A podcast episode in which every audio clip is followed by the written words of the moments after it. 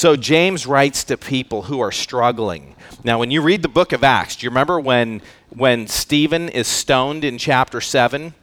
An amazing thing, the Apostle Paul, who at the time is called Saul, is watching Stephen get stoned.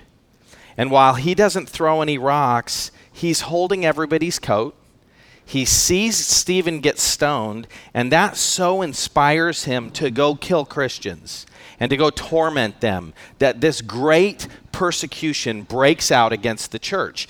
And this is the period of time when the book of James is written. So James is written somewhere between Acts chapter seven and Acts chapter fifteen. So sometime in that section, Paul starts persecuting these Jewish Christians, and um, the Bible tells us that they spread out. They were running away from persecution, so they were dispersed. And so if we look at James chapter one, verse one, it says, James, a servant of God, and of the Lord Jesus Christ, to the twelve tribes in the dispersion.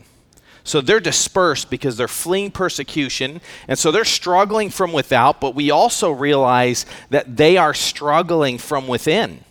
And a lot of times, those difficulties on the outside, they make it into internal struggles. And so people in the Jewish church, in this church that that James writes to, they're having a difficult time, but the church as a whole is also struggling with persecution and within the church. Amazing how that ends up happening. And so James writes, and he teaches what Jesus had to say. He teaches and, and encourages them to practically apply the things that Jesus has said. Let's talk for a minute about James and who he was. So James was the brother of Jesus. How many of you knew that Jesus grew up in a house with at least seven people? So he was one of seven kids. How many of you guys knew that? And so when you read through the New Testament, it actually explains that. But a lot of people miss the fact that Jesus grew up in a family with brothers and sisters. And it's important. Matthew one twenty-five, it says, when talking about Joseph, it says that Joseph kept Mary a virgin until Jesus was born. But after Jesus was born, they had a normal marriage. It, it would have been a sinful marriage for them to not have, um, for, for them to, for her to stay a virgin perpetually. That would have been sinful. And Jesus didn't grow up in a home with a sinful mom and dad. And so he kept her a virgin until, and in Mark chapter six, verse two, it actually lists Jesus' brothers. Here's how we know that there's at least seven and maybe more. So on the Sabbath, Jesus is teaching in the synagogue, and many who heard him were astonished, and they were saying, "Where did this man get these things? What is the wisdom given to him? How are such mighty works done by his hands?" And here's why this was so confusing for them. Then they say, "Hey, we knew this guy." And this is what they say in Mark chapter two, verse three. "Is this not the carpenter, the son of Mary, the brother of James, the brother of Joseph, and Judas, and Simeon?" So there's four brothers that Jesus grew up with. James is the first mentioned. He's the oldest brother. And then it goes on and it says, "And are not his sisters with us?" So he has at least two sisters. And so Jesus grows up in this house. And so James, the writer of this book, is the second, is the firstborn son after Jesus. Now, we know that as Jesus was growing up, if you look at Luke chapter two, Jesus grows up and, and he goes to Jerusalem with his parents. And it, it talks about how Jesus continued to grow in wisdom and stature and favor with God and men. And you remember this perfect child who never did anything wrong, Mary and Joseph get mad at him in that trip because they head back home and he's still in the temple talking to the religious leaders. And they're impressed with Jesus. And they come back and they say, "Jesus, why have you treated us this way?" Because they leave, then they realize he's not with them. They have to go all the way back. And so even perfect kids get in trouble. And so his parents get mad at him, but there is no mention of Joseph from that time. So sometime between uh, when Jesus was twelve years old and when Jesus starts his ministry, sometime in there, Joseph dies. And so Jesus is the carpenter. It's interesting. They're saying he's the carpenter. So he takes on the family business. He probably trained James to do comp- carpentry as well as the rest of the family. So Jesus was the leader in that family after his dad dies. He's training his brothers to do their career. And probably as he's studying scripture and learning, I'm guessing that he's teaching that to his younger brothers and sisters. So one of the things that we find out is that his family does not believe in him. His brothers and sisters grow up with Jesus, but they don't believe in Jesus. And so James spends his life living with his big brother, Jesus, but doesn't accept who he is. In fact, in Mark chapter three, verse twenty-one, Jesus is teaching, and there's big crowds, and he's been doing all these things. And as his family members see this crowd following Jesus, they all get together and they say, we got to go get Jesus. He's crazy. He's probably talking about how he's God again. And so they actually show up, and they, it says in Mark chapter three, verse twenty-one, that they thought Jesus was out of his mind. So they, his family members don't, are not seeing him for who he is, his brothers and sisters. In John chapter seven, verse five, there's a story about how his brothers are mocking him, actually. And they're saying, hey, you're doing all these miracles and all these things. Go off to the feast, because if anybody wants to be believed in, uh, they, they don't they don't hide. They just do things in public. So go do your stuff, Jesus. And when you read that story, you might think that they had put their faith in him or that they knew who he was, except you realize that they're mocking him, because at the end it says, even his brothers were not believing in him.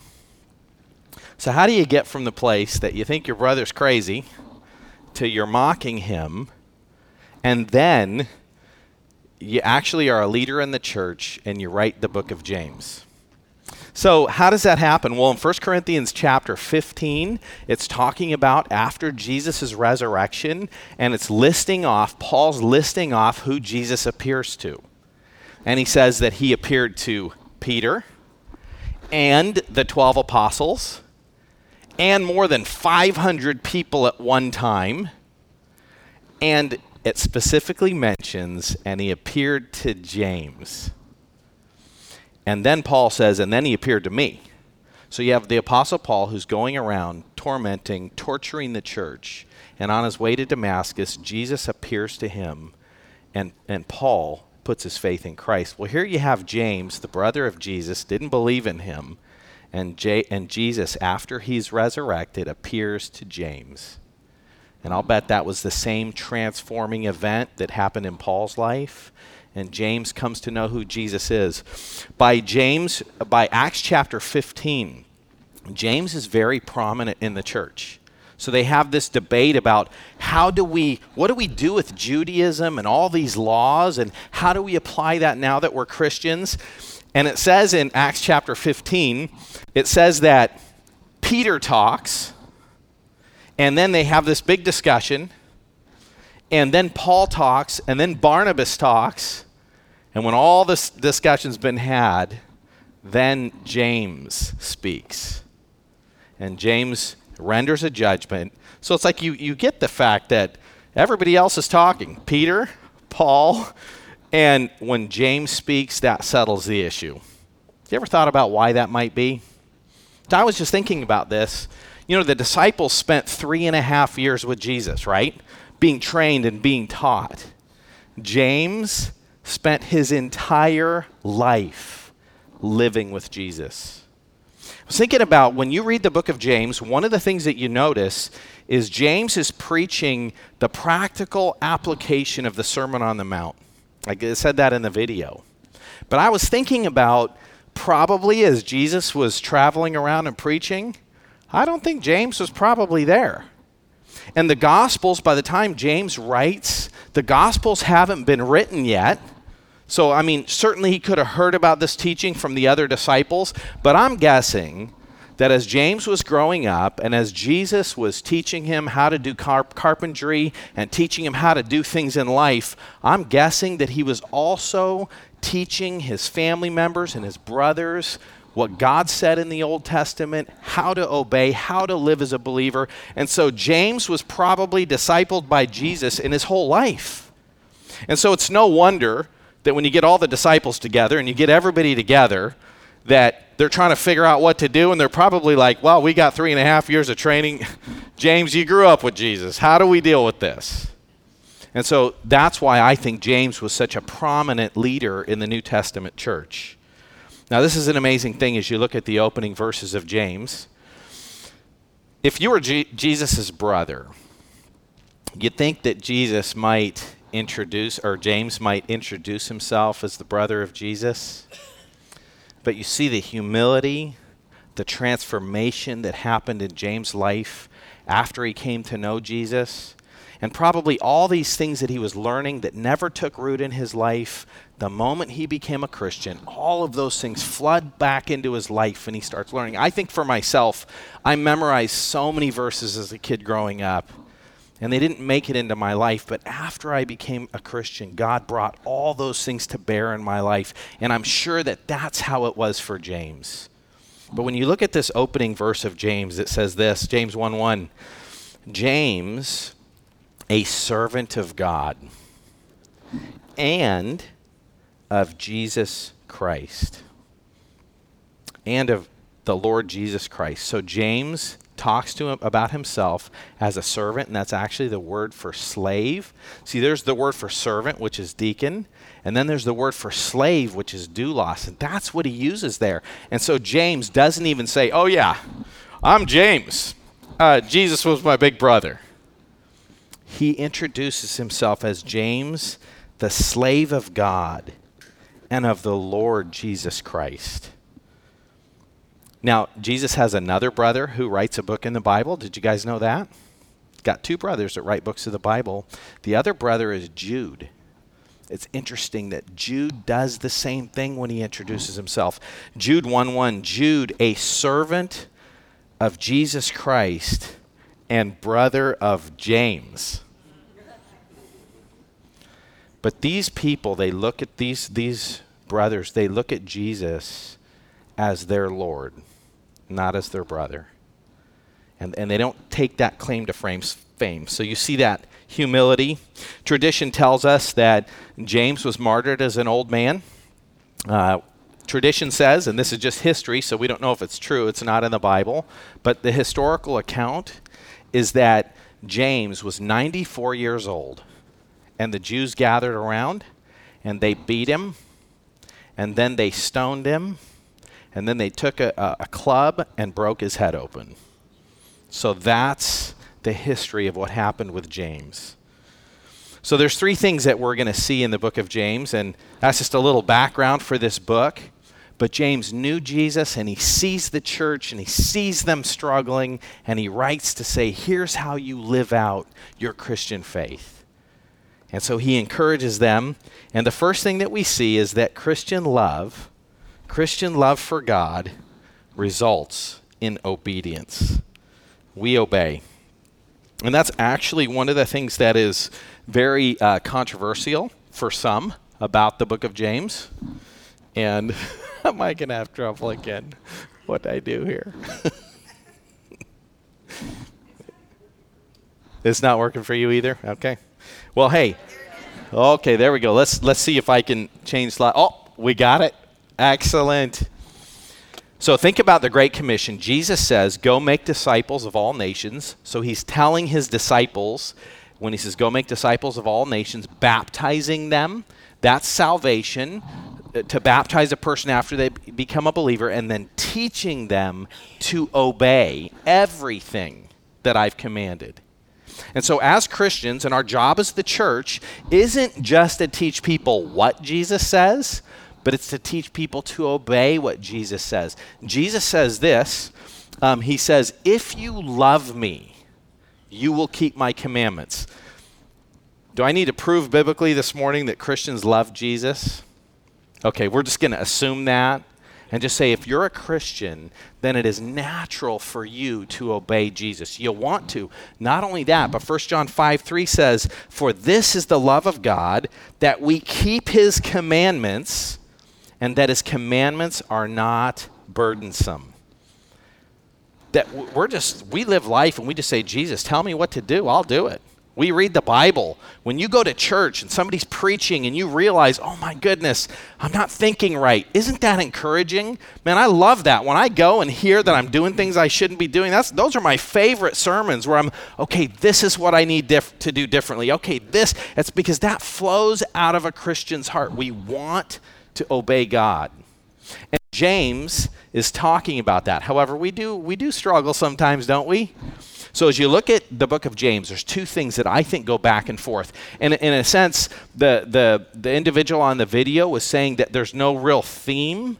But as I look at it, it seems to go back and forth between obedience and seeing people as made in God's image. And if people are made in God's image, how do we treat them? And the book of James just seems to go back and forth between those two ideas. And so that's why those are our first two points this morning. So let's just consider this whole idea of obedience. Christians obey.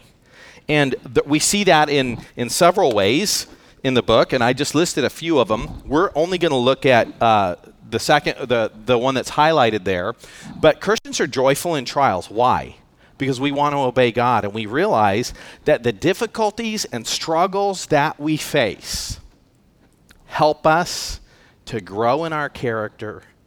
They help us to live out a love for God. And we're willing to suffer if it makes us more like Jesus, because that's what we really want. So Christians obey.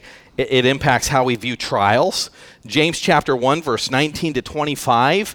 And that whole section is talking about God's word, but it just says we are doers and not just people who hear. And then James two fourteen through twenty-six, which we're going to read, talks about faith and works. And there's this challenging verse in that section that creates some controversy, which we'll look at. And chapter four, verse seventeen says, if you know the right thing to do, see, Christianity is not just about what you do. Sometimes it's about what you don't do. And if you know the right thing and you don't do the right thing, that is sin. So sin isn't just doing the wrong thing. Sometimes sin is not doing the right thing. So you just see that all throughout the book of James. Let's look at James chapter two, verse fourteen to twenty-six. So I think that as we think about Christianity, there's a passage in Matthew seven, which is a really scary passage. And Jesus says, many will say to me on that day, Lord, Lord, didn't we cast out demons and do miracles in your name? And I will say to them, depart from me. I never knew you. Isn't that a scary thought? To be a religious person, to leave this world, to stand before God, and to have Jesus say, I never knew you, depart from me. Man, those are, that's terrifying. Second Corinthians thirteen says, test yourselves to see if you're in the faith. And you are in the faith unless you fail the test. So a lot of people in Christianity, they want to judge everybody else, but I think as we look through Scripture, our call really is to evaluate ourselves. Do I really know the Lord? And what we're going to see in James chapter two is part of how you can tell if you know the Lord is that you love Jesus, that you want to obey him, and that his, his commands are not burdensome. I think about in Christ you're a new creature. Old things have passed away. New things have come. So what is that? That's a new heart that shows itself in a new way of living. So let's look at James chapter two. I'll point out what's challenging and confusing, but look at this. James chapter two, verse fourteen. What good is it, my brothers, if someone says he has faith, but does not have works? Can that faith save him? And I'm going to answer it for you. The answer to that is no. If you say you have faith, but you have no works, can that faith save you? No. Verse fifteen, if a brother or sister is poorly clothed and lacking in daily food, and one of you says to them, go in peace, be warmed and be filled, without giving them the things needed for the body, what good is that? So faith by itself, if it does not have works, is dead. But someone will say, you have faith and I have works. Show me your faith apart from your works, and I will show you my faith by my works. So that is a key phrase here. I will show you my faith by my works. And so true faith has as its result works. And that's the difference between people who teach that you can earn your salvation somehow, you can you can gain more favor by with God by doing good things. And there are some some religious beliefs that say you earn your way to salvation. You earn your way into heaven. And one of the things we know is Jesus accomplished everything needed for our salvation. There is nothing left for us to do. And the harder we work and the more we try does not bring us closer to God. Jesus saves us, and we are saved through faith. That's believing and trusting what Jesus did. But if you have faith, that will result in your life, the way you live, the things that you do. And so works are not a cause of salvation. Christian works are a result of faith. Two very different things. And so it goes on here, and it says, and this is this is a great illustration that Jesus or that James uses in James chapter uh, one verse nine or two verse nineteen. You believe that God is one, you do well. Even the demons believe and shudder. What is James saying there? The demons have actions that result from their belief. They believe in Jesus and they shudder. So even demons live out to some degree this, what they know about Jesus. Do you want to be shown, verse twenty, do you want to be shown, you foolish person, that faith apart from works is useless? Was not Abraham our father justified by works when he offered up his son Isaac on the altar? And then look at verse twenty-two. This helps us understand that, because Paul says that Abraham was justified by belief, not works. And so then James says this, and people say, oh, there's this conflict between Paul and James, and I'm just telling you there's not. Verse twenty-two, you see that faith was active along with his works, and faith was completed by his works. And the scripture was fulfilled that says, Abraham believed God, and it was counted to him as righteousness. And he was called a friend of God. You see that a person is justified by works and not by faith alone. So what he's saying is that the works show the reality of the faith. Now, the Apostle Paul, in Romans, where he preaches that we're not saved by works, in Romans chapter chapter one, the Apostle Paul says that the gospel has come. This is verse five of Romans one. It says, we have received grace and apostleship to bring about the obedience of faith. And then he talks about in Romans eight twenty-nine, when he talks about God choosing us, he says, those whom he foreknew, he also predestined to do what? To be conformed to the image of his son. We were saved to be like Jesus. And then he wraps up Romans in sixteen verse um, twenty-six. And again, he says that this gospel has come to bring about the obedience of faith. And so faith impacts the way that we live. What is in your heart, we're going to find out, comes out of your words, and it comes out in your actions. And so that's the transformation that happens. That's what James is saying, is he's just saying, if you love Jesus, you're going to obey him. Now, I do want to encourage you. Some people could think, oh man, I struggle with sin. Sometimes it's hard and I feel myself pulled into it. That is a part of the Christian life. Um, Paul in Romans chapter seven, verse fourteen and on, he talks about how I do the very thing I hate. and the thing that I really want to do, I don't do. So Christians still struggle with sin, but that's the thing that's different. When, when a Christian is struggling with sin, he hates it. When a non-Christian is struggling with sin, they like it, they enjoy it. Like, that's the difference between a believer and an unbeliever, is believers hate it when they do things that are wrong.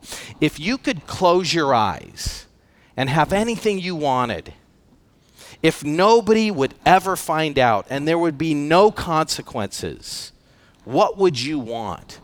What's the desire in your heart? Like, think about the riots. The moment people find out the police are not coming, what happens?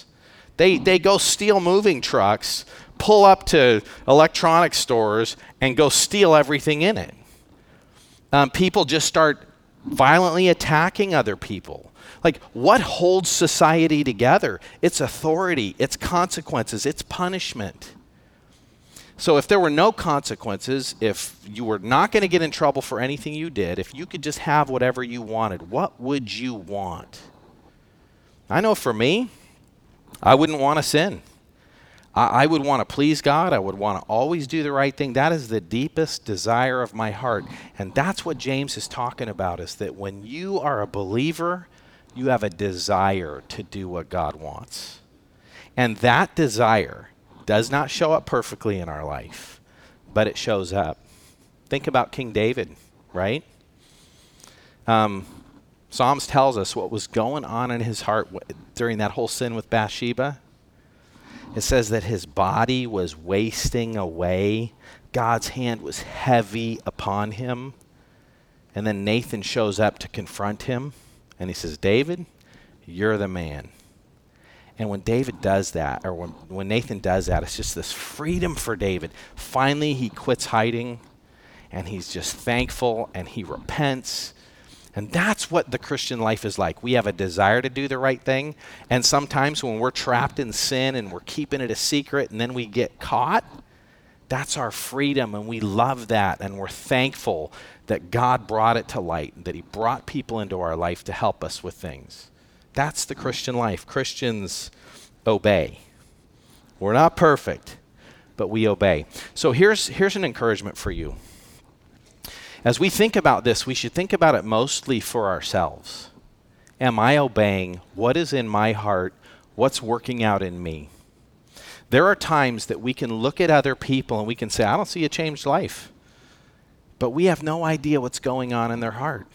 A changed life displays itself differently for different people. Sometimes you can't see what God's doing. Um, for my kids growing up, um, I would always encourage them to evaluate themselves. It's like, I was there when my kids prayed to receive Christ, or I was there shortly after. But one of the things I never did is I never went to my kids and said, I remember when you prayed that prayer, you're a Christian. And I also never went to my kids and said, you're struggling with sin, you're not a Christian.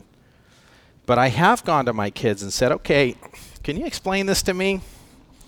If you're a Christian, how does this behavior, like, what does that mean? And I remember one one time, one of my boys just said, well, John, John says, I hate Jackson. And John was about ten, Jackson was eight, and I just got to say, I could relate to how John was feeling. Jackson was at that time very, very aggravating in a lot of ways. And so I just said to John, I said, John, First John says that if you don't love your brother who you have seen, how can you love God who you haven't seen? And I just said, John, are you a Christian? Yes. Do you hate Jackson? Yes. I said, you got to read that verse, and you need to think about that, because those things actually don't go together. I mean, if you're a Christian, Christians don't hate their brothers. And that's talking about your brother in Christ, but this is your physical brother, and it's your brother in Christ as well, but it's also your physical brother. So, John, you got to think that through. And so John thought about it for days. And came back and he says, I've really been praying about this and thinking about this, and I don't hate Jackson. But, you know, I always say, anytime my kids have struggled with sin, I've always just encouraged them. So what does the Bible say? And do you do you hate it? Do you have an attitude of repentance? What does this say about where you are before the Lord? And that's something I prayed about for my kids. So love results in obedience. There's another thing. Christian love results in viewing other people as made in God's image. And you see that throughout the book of James, um, seeing people as made in God's image. And some all, some ways that that's uh, expressed is ignoring people's physical needs, seeing widows and orphans in their distress and just ignoring that, valuing people based on what they have. Rich people get a good seat and poor people go stand in the back. So valuing people on that. James three one. Um, remember when Jesus says, anybody who misleads one of these little ones of mine, it would be better for a millstone to be tied around his neck and thrown into the deep, deepest sea. And then James says in James three one, let not many of you become teachers, knowing that in doing that you will receive a stricter judgment. So you're judged more strictly because the more you know, the more you're accountable for. But what you teach people and the way that impacts their life, you are responsible for that. And you see also um, in this putting yourself first over other people. Um, James four one and two is just you bite and you devour and you're fighting because you can't get what you want and you murder. You're willing to do anything to get what you want. And then verse uh, six and seven, it's just satanic pride and the way that Satan uses that to manipulate people. So faith is, and viewing other people as made in God's image. You know, that's the reason that we have the death penalty for murder, is because people are made in God's image. It's like if you hated somebody, you would throw darts at their picture, right? Or you might get a picture of them and tear it up. And when you kill a person, you are you are attacking God himself, because people are made in God's image. That's why in Genesis nine six it says that if you kill a man, that your blood should be shed, because men are made in God's image. And so people, we love people and we treat people with the same reverence that we have for God, because people are a reflection of God. You know, I think about just how that ought to, how that ought to impact us. Jesus says in Matthew twenty-five, he's talking about a judgment. And he says, when I was hungry, you fed me. When I was thirsty, you gave me something to drink. And they say, Jesus, when did we see you hungry or thirsty? And he says, in that you did it to the least of these, you did it to me. So Jesus takes personally how we treat other people. And James talks specifically about our words, what we say about other people and how that should impact that. This is very convicting. Okay, so James chapter one twenty-six says this, if anyone thinks he's religious and does not control his tongue, but deceives his own heart, if you're not guarding your tongue, you're deceiving yourself. About what? You're standing before God. If anyone thinks he's religious, does not bridle his tongue, but deceives his heart, this person's religion is worthless. What we say about people, how we talk about people is so important. James chapter three, verse two, I'm encouraged by this passage, by the way. High standard for what we say. Any of you guys ever blow it in what you say about people? What you say to people? Well, I'm glad what James says here. He says this, James three two, for we all stumble in many ways. And if anyone does not stumble in what he says, he is a perfect man, able also to bridle his whole body. So James talks about how powerful the tongue is and how it is so hard to control. But as believers, we need to think about how we talk about people, the kinds of things that we say about people, because people are made in God's image. Think about this. What you say about other people, God takes personally. Man, that's a shuddering thought. He says in verse three, if we put bits into the mouths of horses so that they'll obey us, we guide their whole body through their tongue. Also ships, he uses the, the rudder illustration. He uses the tongue as an illustration of a spark that starts a whole forest fire. And then he says, every beast of the field has been tamed, verse eight, but no human being can tame the tongue. It is a restless evil full of deadly poison. With it we bless our Lord and Father, and with it we curse people who are made in the likeness of God. From the same mouth come blessing and cursing. My brother, these things ought not to be so. So as I think about my tongue, uh, I want to be a person that builds people up. I want to be somebody that encourages other people. Uh, I want to be the kind of person that talks to people instead of talking about people. Have you ever thought about um, if you get into a group and you talk about people, when you talk about other people, do people leave that group with the higher view of who you were talking about? Or do they leave that group with a lower view of the people that you were talking about?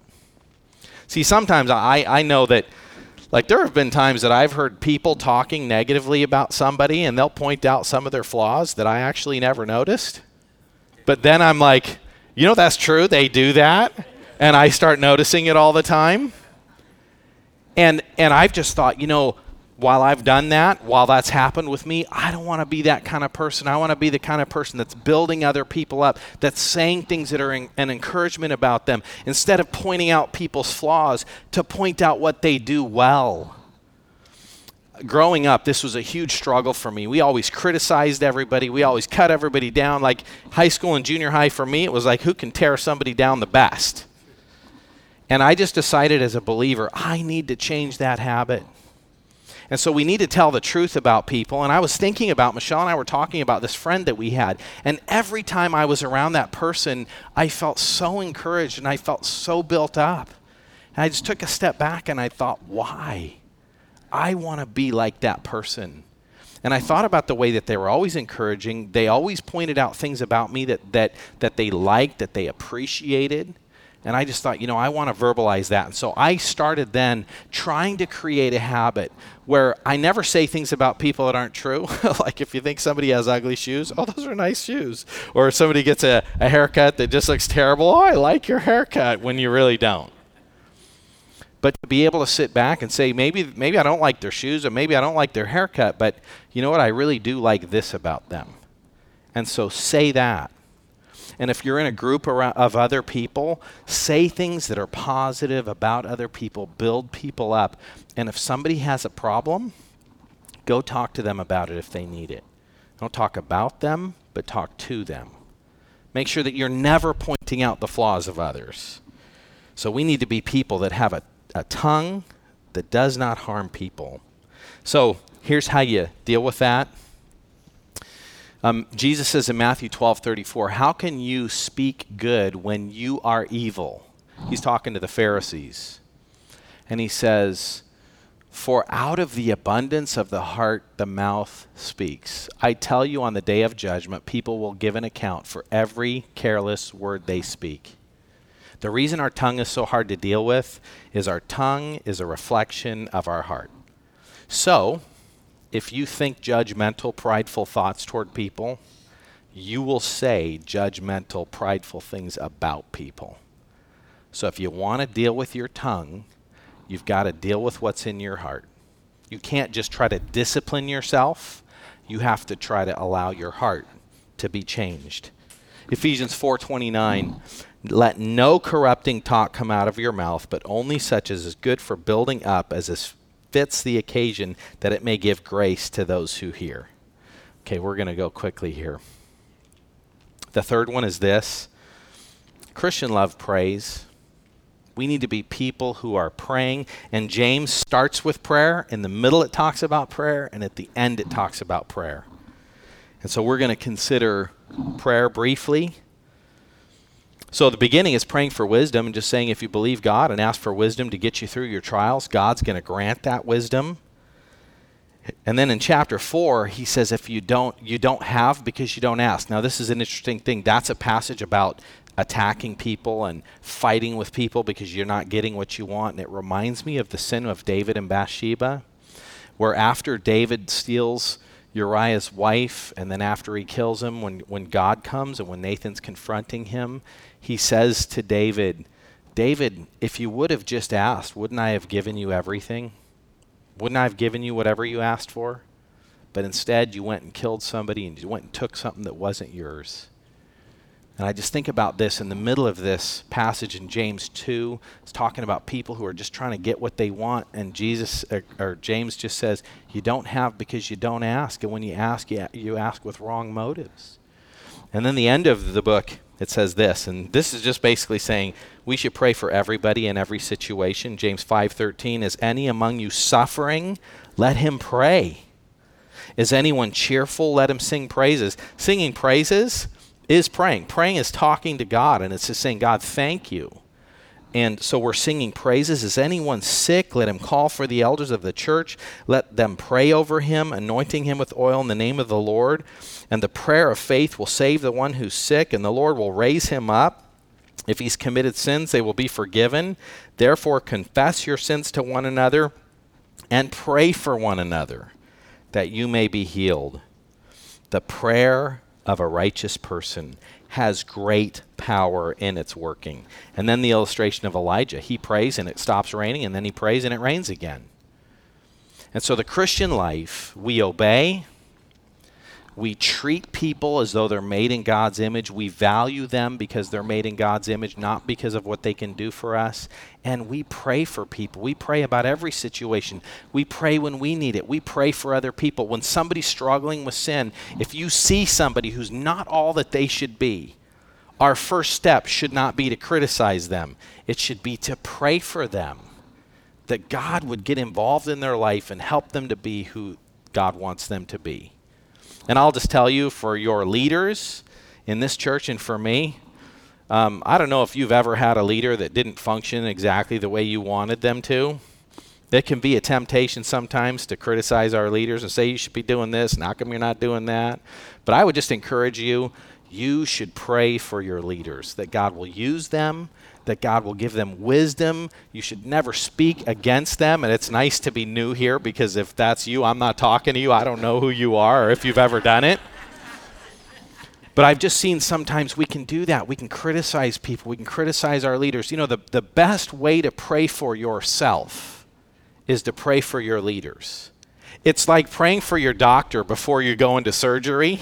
The guy's going to get a knife and cut on you. Lord, I hope he had a good night's sleep. And help him to have wisdom and make good choices, medical choices on me. Yes. And for you to pray for your spiritual leaders, because they're the ones that are involved and they're supposed to be encouraging you and helping you and praying for you. And the best thing that you can do is pray for them. And so we're out of time. Let me pray. Lord, thank you so much for your kindness. Lord, thank you for giving us your word. Thank you for James, who grew up with Jesus and was able to look at some very specific practical things that people needed to do.